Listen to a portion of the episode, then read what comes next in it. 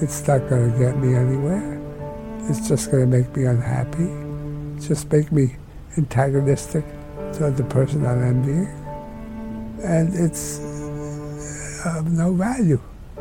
And I can have that reaction, an envious reaction, but I don't have to have that continue that in a response. The response being the reaction to my reaction. You get what I'm saying? I said, I don't want that. I don't need that. It's not good enough for me to be stuck in that. It doesn't help my life. So the first reaction is subconscious, the second one is It's automatic. Yeah. It's automatic, right? But the second one, Uh, right. control over. So Yeah. you say, well, I just felt a wave of envy, but I'm Now I recognize myself it. Now let I'm- it go. I'm going to separate from it. That's exactly how what happens. And the more you practice it, the more you're able to do it. In terms of, but you really have to want not to be that way. You just can't kid yourself. Because a lot of people live on envy. That's what feeds them. Or jealousy or whatever. You know how many people commit horrendous things through jealousy. So you have to have that awareness of what I would call its corroding quality. It corrodes your soul when you envy somebody so deeply that you say, I want that. I need that. I can't live without that. That's the extreme. And that just eats, eats away at you. Welcome, everybody, to the Tuesday People podcast. I am Mitch Albom, the host, and that was the voice of Morrie Schwartz, my old college professor, upon whom I based the book Tuesdays with Morrie, which is also the basis of this podcast. Every week, we revisit some of the lessons that I learned sitting alongside my old college professor as he was dying from Lou Gehrig's disease and share them with you in an updated fashion. Alongside, as always, is Lisa Goich, my friend and producer of the program. Lisa, nice to have you with us as always. Always nice to be here.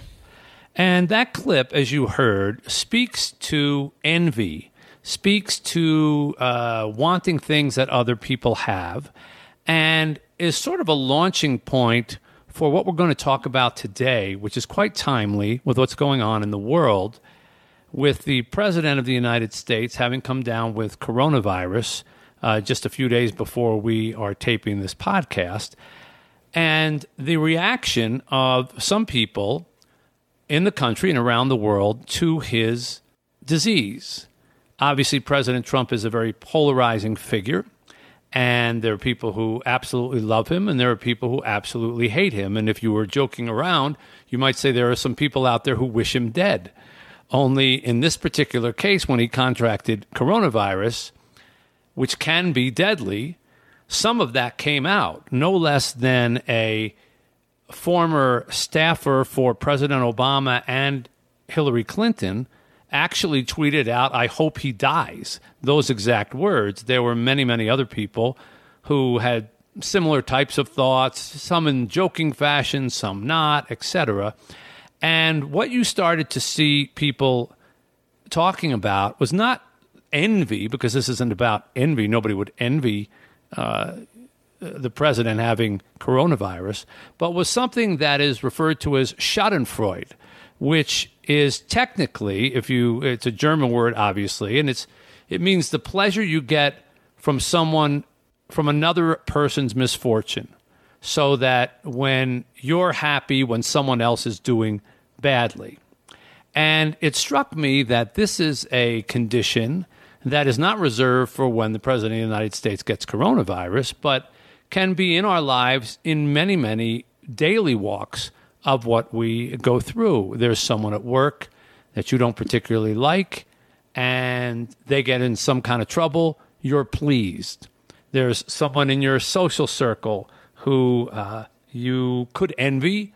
Uh, perhaps they're skinnier than you or wealthier than you, and then they take a turn for the worst health wise or they lose their job, and you derive pleasure from that. This is why I sort of think, you know, some envy can be tied into it at certain points. So, are we going through that here now as a country? And what do you do with that emotion? What do you do with it in this political realm where everybody seems to be on one side or the other? And what do you do with it in your private life, which is more important because politics come and go and presidents come and go and elections come and go. But how do you deal with it and try to quell it in your own personal life when it starts to arise? And we're happy to welcome to the program to talk about this uh, an expert in this area and other areas of psychology, Colin Wayne Leach, who is a professor at Barnard University, Columbia University. Also uh, got his doctorate, I believe, at the University of Michigan. So since I went to Columbia and I live by the University of Michigan, uh, Professor Leach is a welcome guest here on Tuesday People. Thank you for joining us. Thank you for having me. Tell us about Schadenfreude, first of all, as just a general condition, a general, uh, you know, psychological uh, persistence that people have at different times. Um, well, it's um, it's it's an emotion, and it is an unusual one. So, I mean, lucky lucky for us, it's it's a bit unusual, and it's not that frequent that uh, yeah. that people feel it. But it's a kind of an unusual emotion because it puts us out of sync with people. We feel good when something bad happens to them. And um, the typical way it's used in German, Schadenfreude, and the way that I think is a sort of uh, most precise way to define it is it's really about misfortunes that befall other people that are happenstance, that are usually minor little falls and, and foibles that we take a little pleasure in. And yes, of course, if we dislike the person, if we envy them, that that can be the kind of psychological fuel for um, Schadenfreude. But it's a kind of a quiet emotion. It's not. It's a little pleasure. It's a little smile. It's not you know uh, celebrating somebody's misfortune, and it's often not applied to serious misfortunes like life-threatening illnesses. So that's why I actually would not characterize most of what people are feeling about President Trump's illness as Schadenfreude. You actually say that there is a, another phrase for what's going on. Tell us about that. Yeah, so so Germans um, have another term um, called Genugtuung, or um, other Germanic languages um, have similar terms, like in Dutch is Genoegdoening. And this is actually something that we used to say in English, but we don't say quite as much. But that is pleasure at seeing justice done. And so it's often in cases of what we call retributive justice, or when we think someone who is a wrongdoer or uh, suffers because of so, a God or the universe or fate or karma catching up with them, and so they're suffering for a reason. And I think that's what people who are feeling a little happy about what's happening to President Trump are feeling because they think somehow he's getting his just desserts because of his own handling of the COVID 19 uh, virus uh-huh. and, and playing it down. So, if I'm understanding the difference correctly, Schadenfreude would be is more about the individual, you, meaning you, you just take a little delight in seeing somebody else have a stumble or a fall. But the, and I'm not even going to try to pronounce what you just said. um, that's more about uh, that person had it coming to them because of the things that they did. It's not so much about your feelings, your envy, or your anything else, but but sort of your sense of of a balance or a social justice that the oh, I'm, I'm glad. It, uh, you know, there's a there's a little bit of that with. Uh, people who break the law but get away with it, and then finally something exactly. happens and they don't get away with it, and they get a long jail sentence. Uh, and that doesn't really exactly. have to do with you; it has more to do with your sense of balance in the world. Is that accurate? That that's absolutely right, and and so that all is clear in theory. The problem is because envy and Schadenfreude and resentment are not things that people sort of most people own up to easily, even if you are feeling Schadenfreude and it's based in a you know sense of envy or resentment or what have you, people don't usually go around saying this is why I feel Schadenfreude, and so often people use uh, justice or injustice or just desserts to cover their Schadenfreude, and that's why the two are often confused. Hmm. It reminds me of the phrase "serves them right." Uh, yeah, you know, absolutely. which which I've always found is is something that is never said from a good place. Even if even even if it you know makes you feel good, it just doesn't come from a of a good place. So as as a uh, as a as a social and personality psychologist, as someone who teaches in all these areas, tell us a little bit about some of the dangers of these two forms of uh, projection with somebody else, particularly if they if if if they mean a little too much to you. Right. Well, so so Schadenfreude in some ways is is clearer in this because, I mean, obviously in Schadenfreude, when we feel good when something hap- when something bad happens to another person, and there isn't any real reason for it. It's not that they were a bad person. It's not that that, that it's a just punishment. We just kind of take a little pleasure in it. There is obviously something a little sadistic in that. It suggests something that our motives are not really, you know, pure or fair. And so, you know, the real dangers that, that we talk about and that research has shown is that it, it puts us against people.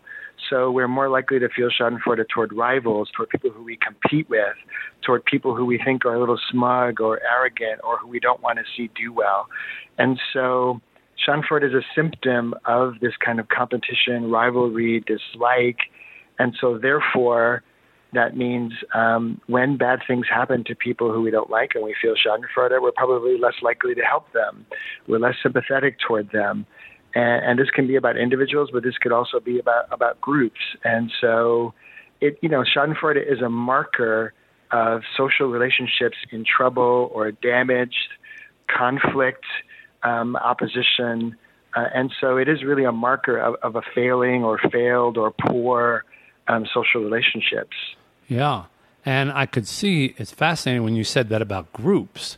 I can see that coming into play in today's world where we become so polarized now mm-hmm. that you could almost see that coming into play where for example someone feels that a minority group or a uh, or you know homosexual group or whatever mm-hmm. you know mm-hmm. people are everybody's so identity politic now that we're naming right. the group and you feel like you know uh, oh, I'm glad they had a setback. I'm glad there was a ruling against them. I'm glad there was a, a, a, shooting in that community or whatever because you you almost take pleasure in it because you don't have you've lost your sensitivity to what they're going through for whatever reason. And and now that becomes instead of just wishing the guy who sits in the desk next to you that he trips when he gets up now you're you're you're really talking about major social behaviors here.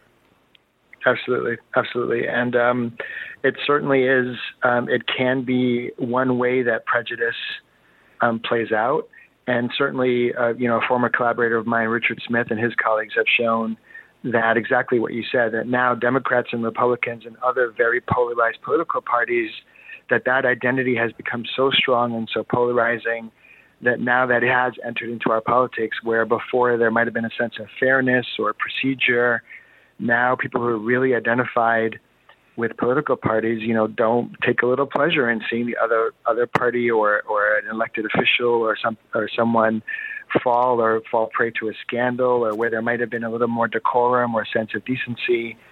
Um, yes, you're right. The polarization and the strong identities do fuel that feeling toward our rivals. Yeah.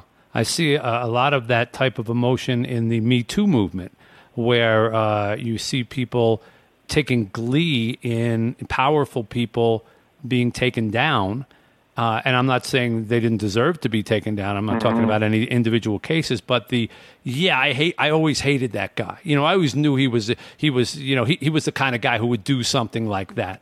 And there, there's almost that, as you say, sort of pleasure, uh, particularly in a culture that that elevates people like celebrities to these huge positions where envy starts to play into it. Obviously, they make more money than me. They're better looking than me. They get to fly in private jets. Oh, oh, that, that, you know, someone on their team accused them of uh, of uh, sexual harassment, and now they're going to lose everything. Ha ha ha ha. You know, it's a little bit of like when we're five year olds, na na na na na. You know, uh, uh-huh. and and and a culture that creates celebrities would seem to be to be almost producing targets for this Schadenfreude feeling. Yeah. Yeah. So this is a very this is a very particular type when it's when we can remove it from the sense of someone being punished rightly when it's really about people who maybe have flown too close to the sun or mm-hmm. are are arrogant or seem that they've gotten things that they don't deserve. This is what um, another colleague of mine, Norman Feather, calls the tall poppy syndrome, which is a whole kind of cultural phenomenon in Australia, but applies other ways. People who stand out so much and always want to stand above others. It is true that, that that taking pleasure in their being knocked down a peg or two, we might say, um, yeah, can also follow from this idea that they, they, they've gotten too much that they don't deserve, or they've gotten too high, or they're flaunting it over others, and and taking pleasure in their in their fall or their stumbles is a little bit of a kind of a, a we get a sense of kind of equalization that they're kind of brought down to where they should be. Right. So clearly, on one extreme, you've got something that begins just in personal envy, really may not be justified, and is is kind of um, not to be desired uh, because mm-hmm. you're te- just taking pleasure in someone else's pain, and they don't even deserve it. And all the way on the other end of the spectrum, you've got you know the war criminal who has, right. has eluded capture for all this time and is finally arrested on a on a uh, coincidence and is taken in and is now sentenced and and even sentenced to death. And you say, you know, justice is finally being served. Those are pretty right. far extremes. Uh, yes. But you would say that they kind of come have threads connecting one another. Yeah, because they're they're all at one broad level. This you know pleasure in seeing bad things happen to other people, but you know as a psychologist, for me the motives really matter. So if there is a genuine concern for justice being done, this is a very different thing psychologically and socially than I feel bad about myself or I'm a covetous person or I want what they want or it bothers me that they have so much and therefore I take pleasure in their fall psychologically and socially, and we could also say ethically, this is a very different thing. So they look the same on the surface in terms of they feel good about a bad thing happening to another person, but the psychology really matters, and our orientation to the other person really matters psychologically to understand the person, but but also ethically to understand what is driving the feeling in the first place. Is there any time, uh, Professor Leach, that you would say that these emotions are healthy?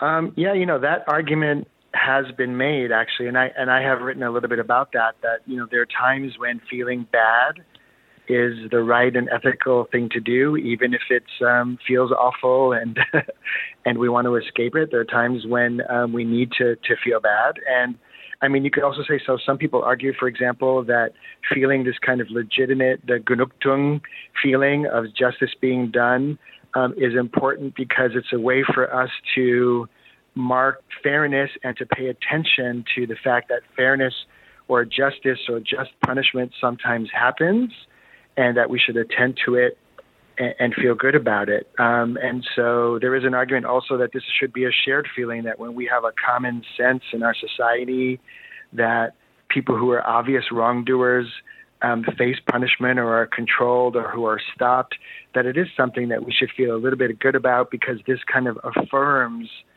uh, our common values and our common sense of morality and ethics. And that, that idea actually goes back to the to the sociologist Durkheim, that you know feeling good about about punishment is a way to for a community to communicate what it cares about, what's right and what's wrong, and that also communicates to the rest of us what we should and should not do. Right. So there are some possible benefits, yes. Although, uh, in so few cases, can you ever find anything that everyone is all on one side of. I guess if, if Earth was attacked by Martians and we somehow defeated yeah. them, then we could all get together and agree. But I'm thinking of like even the Nuremberg trials, which you know mm-hmm. come to mind about oh, finally justice to the Nazis and the people who mm-hmm. perpetuated the Holocaust. But you could still find some people who feel that you know on the on the other side of that who feel that they, they didn't do anything wrong. So it's never really 100 percent of the human community, probably more still developed by, you know, Western society or your particular country or your particular you know, group, uh, but it's still more group than it is universal. Um, no, sure, that's right. But I think there is a there is a power in once enough of us agree that it becomes what we call normative, or it becomes clear that most people think this is right or this is wrong. That that has a power to regulate our behavior, to change how we think and how we feel. And it doesn't actually have to be 100% agreement, which I think you're right, is never achieved, but things gain, beliefs and practices gain a moral force when we think most people, most of the time, agree that this is right or this is wrong. Yeah. Well, what is your take on these emotions that we've heard with regard to President Trump uh, and and some of the other people in his staff getting coronavirus. If you were, if someone came to you and said, "I'm all confused. I mean, I don't wish anybody harm. I don't want anybody to be sick." You know, I'm not that kind of person. I've never wanted anybody to die, but yet I felt good when I, you know, uh, found that out that, that the president had coronavirus, and now I'm tortured inside. What What do you say? Right. So I think here again, like you said in this continuum, we need to distinguish. So people who people who are wishing, you know, that that COVID nineteen kills President Trump probably would have liked that to happen many other ways as well. And so COVID nineteen is just a kind of convenient way for Yeah. them to get their wish. Yeah. so, but certainly other people who I and I, I have heard this other version, which is maybe a more generous version, which is that maybe getting sick himself will allow him to empathize with all the people who've been sick and the over 200,000 people who've been killed and the millions uh, who've suffered and help him understand how devastating um, the illness has been for individuals and for communities. And and there is, you know, there is an argument to be made there that personal experience with suffering can teach us to be more sympathetic uh, to other people's suffering. Um, and and and some people would argue that you have to suffer yourself, or at least really clearly empathize with people who suffer to to understand that. So I've heard that version of this, and you know, I, I could kind of see that. But obviously, some people also think, you know, of it as a just punishment. You know that that suffering maybe is going to teach him a lesson. And Yeah. certainly, many of us have this idea that some lessons are better learned if if we suffer. Um, and you know, I, I'm not sure if that's right or wrong. It's probably not right, but uh, many of us believe that. Um, but I think, yeah, the people who just want to see him suffer to see him suffer, they felt that before he got sick, and they'll feel that after, Right. and it's not. Really This is just a, a, legal way of it happening. yeah. Exactly. Uh, so that's the thing. It's a, there's a now there's a kind of a shared way that seems okay to express that feeling that they had before. Well, you mentioned expressing it, and, and of course, a lot of this comes through social media. A lot of these uh, Uh-huh. hate, hateful messages are coming through social media. Um, Mm-hmm. is the way that so many people communicate with one another and with the world now.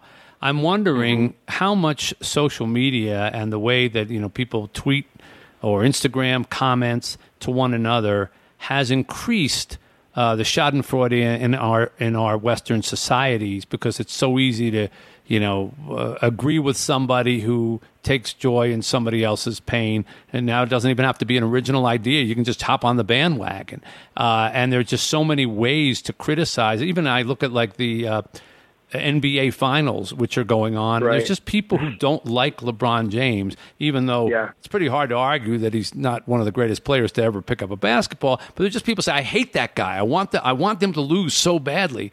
Uh, and and so has social media made this Schadenfreude uh, phenomenon that much worse? Um, I mean, this is a very, very important question, and I'm not sure we have a good answer to it yet empirically.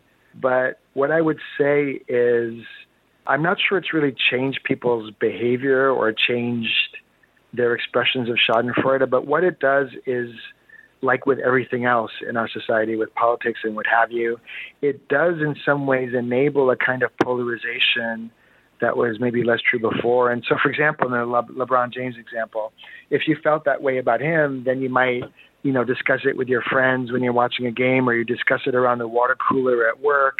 There were there are a certain limited number of people who you could share that view with. And now, what you can do is you can actually go out and find a much larger group of people who you would never have physical access to, who might share your view or want to hear with you or engage with you. So certainly, I think social media and other media can amplify these kind of feelings, and especially again, this comes back to polarization. The more polarized, the more that our social media or other media consumption becomes echo chambers, the more we can be amplified and reinforced by other like minded people um, that can reinforce our feeling and make us feel more safe Right. and secure in expressing things that we might be more concerned about expressing to a wider audience. So now But- that but- all was happening before, but it's ha- it's in a more exaggerated way. Right, because of the medium. But there's another element to it as well. Before, if you just went and talked about it with your buddies at the at the uh, water cooler in Nebraska, you you were three thousand miles away.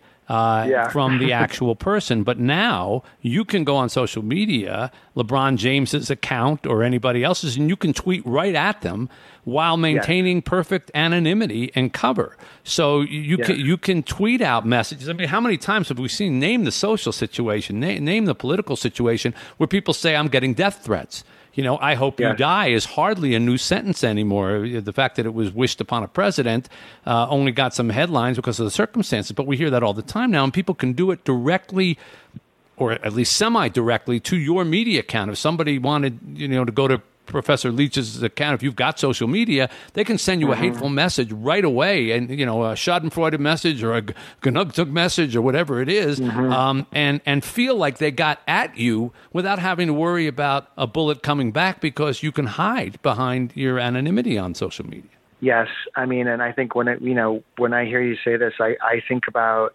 some of the really um, problematic cases of this are now, of course, that this is this is now a particular fuel for bullying, for example, in schools, mm-hmm. where somebody I don't know somebody you know is in a cafeteria and there drops their tray and people enjoy that and have a Schadenfreude moment.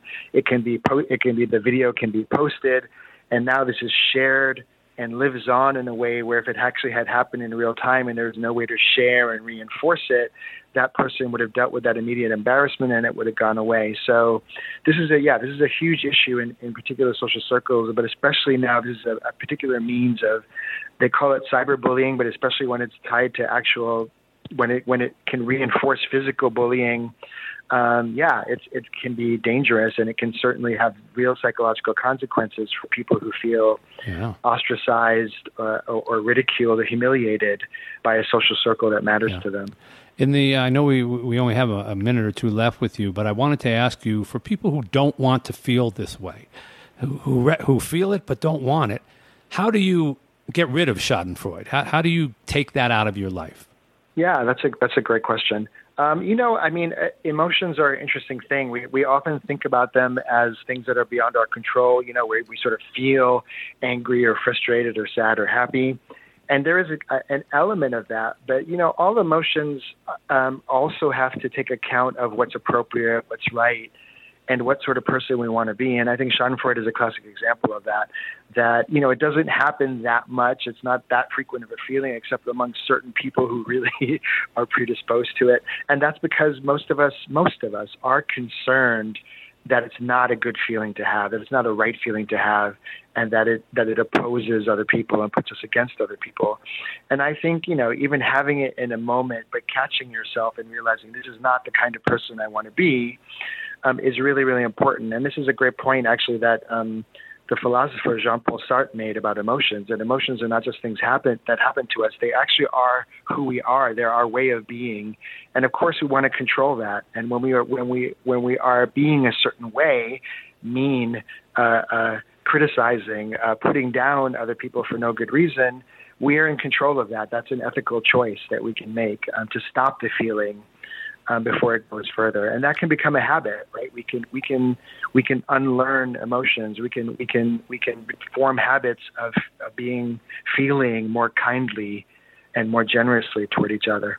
Right. I think if you say you say to yourself, "I'm not going to feel better because somebody else feels badly. I'm not going to feel happier because someone else got sick or or got a setback." And if I tell myself that I am, then my you know equation is kind of messed up here. You know, religious Yeah. people will, will will often say, you know, God will take care of him. Let God worry about punishment. You Uh-huh. know, you worry about Uh-huh. yourself. And and even if you're not religious, there seems to be some health in that that type of an approach. No.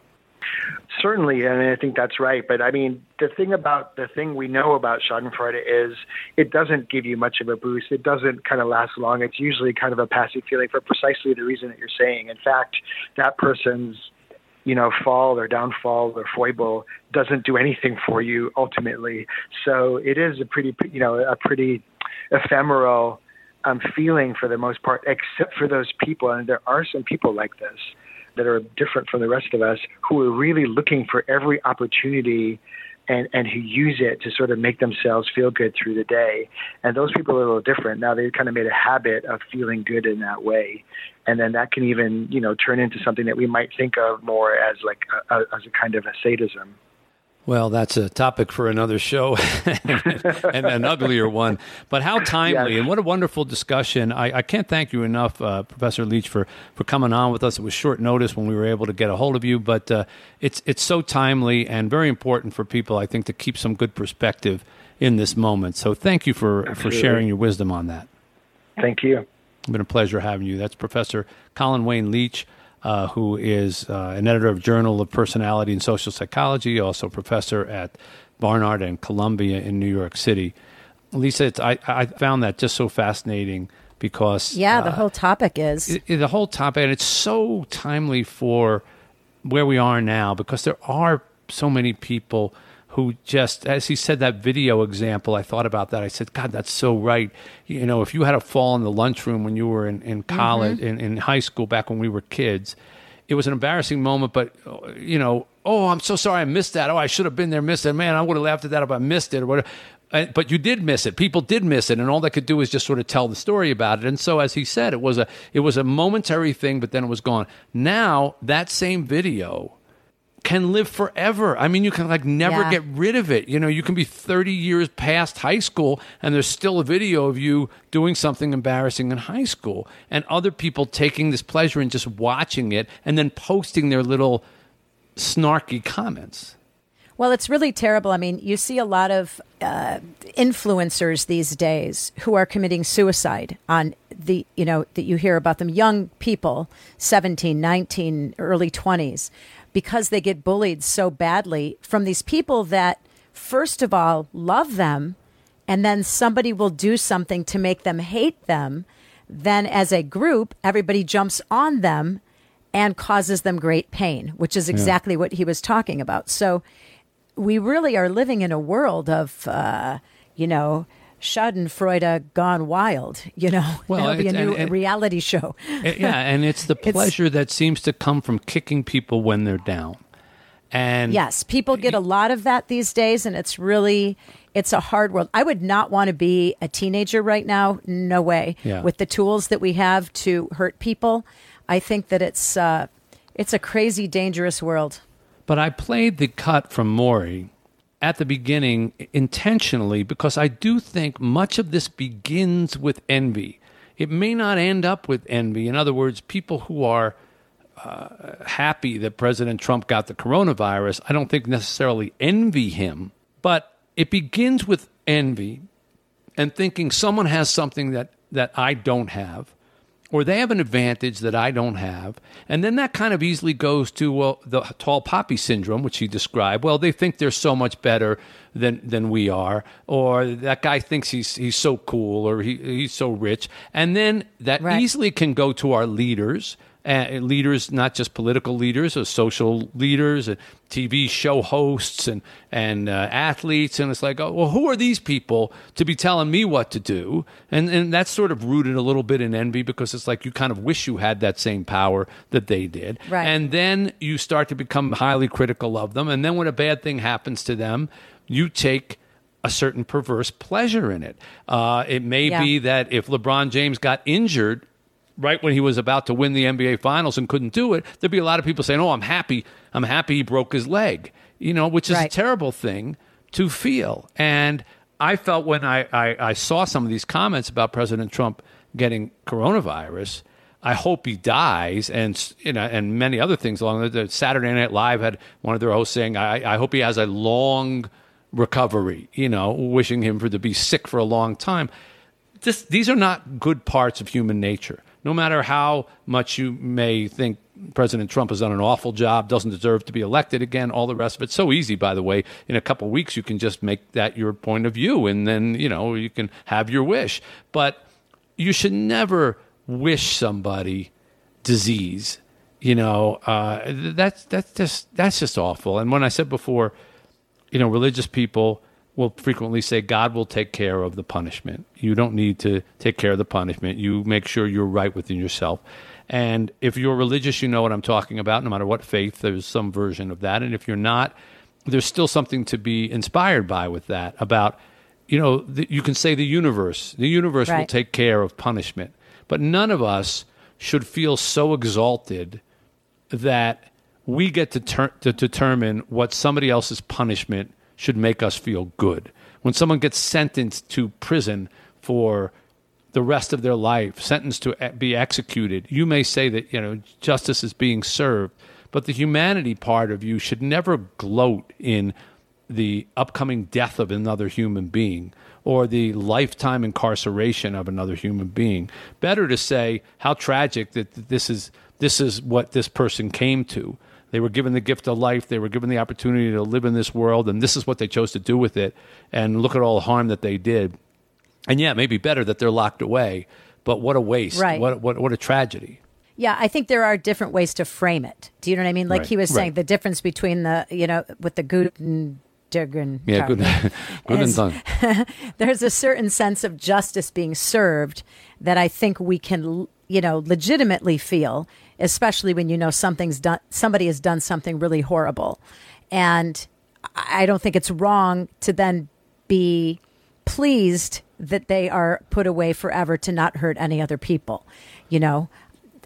And yes, in that case, pleased and happy, you know, like yeah, you know, jumping up and down is, is are two different Yeah, things. well, I wouldn't have a party, right? Yeah. Yeah. Some people do. You know, when somebody like Harvey Weinstein goes to jail, I think there were a lot of people who knew him and who had worked under his wrath for so long and who experienced him, uh, as many of the women did. I have a girlfriend who was part of that lawsuit.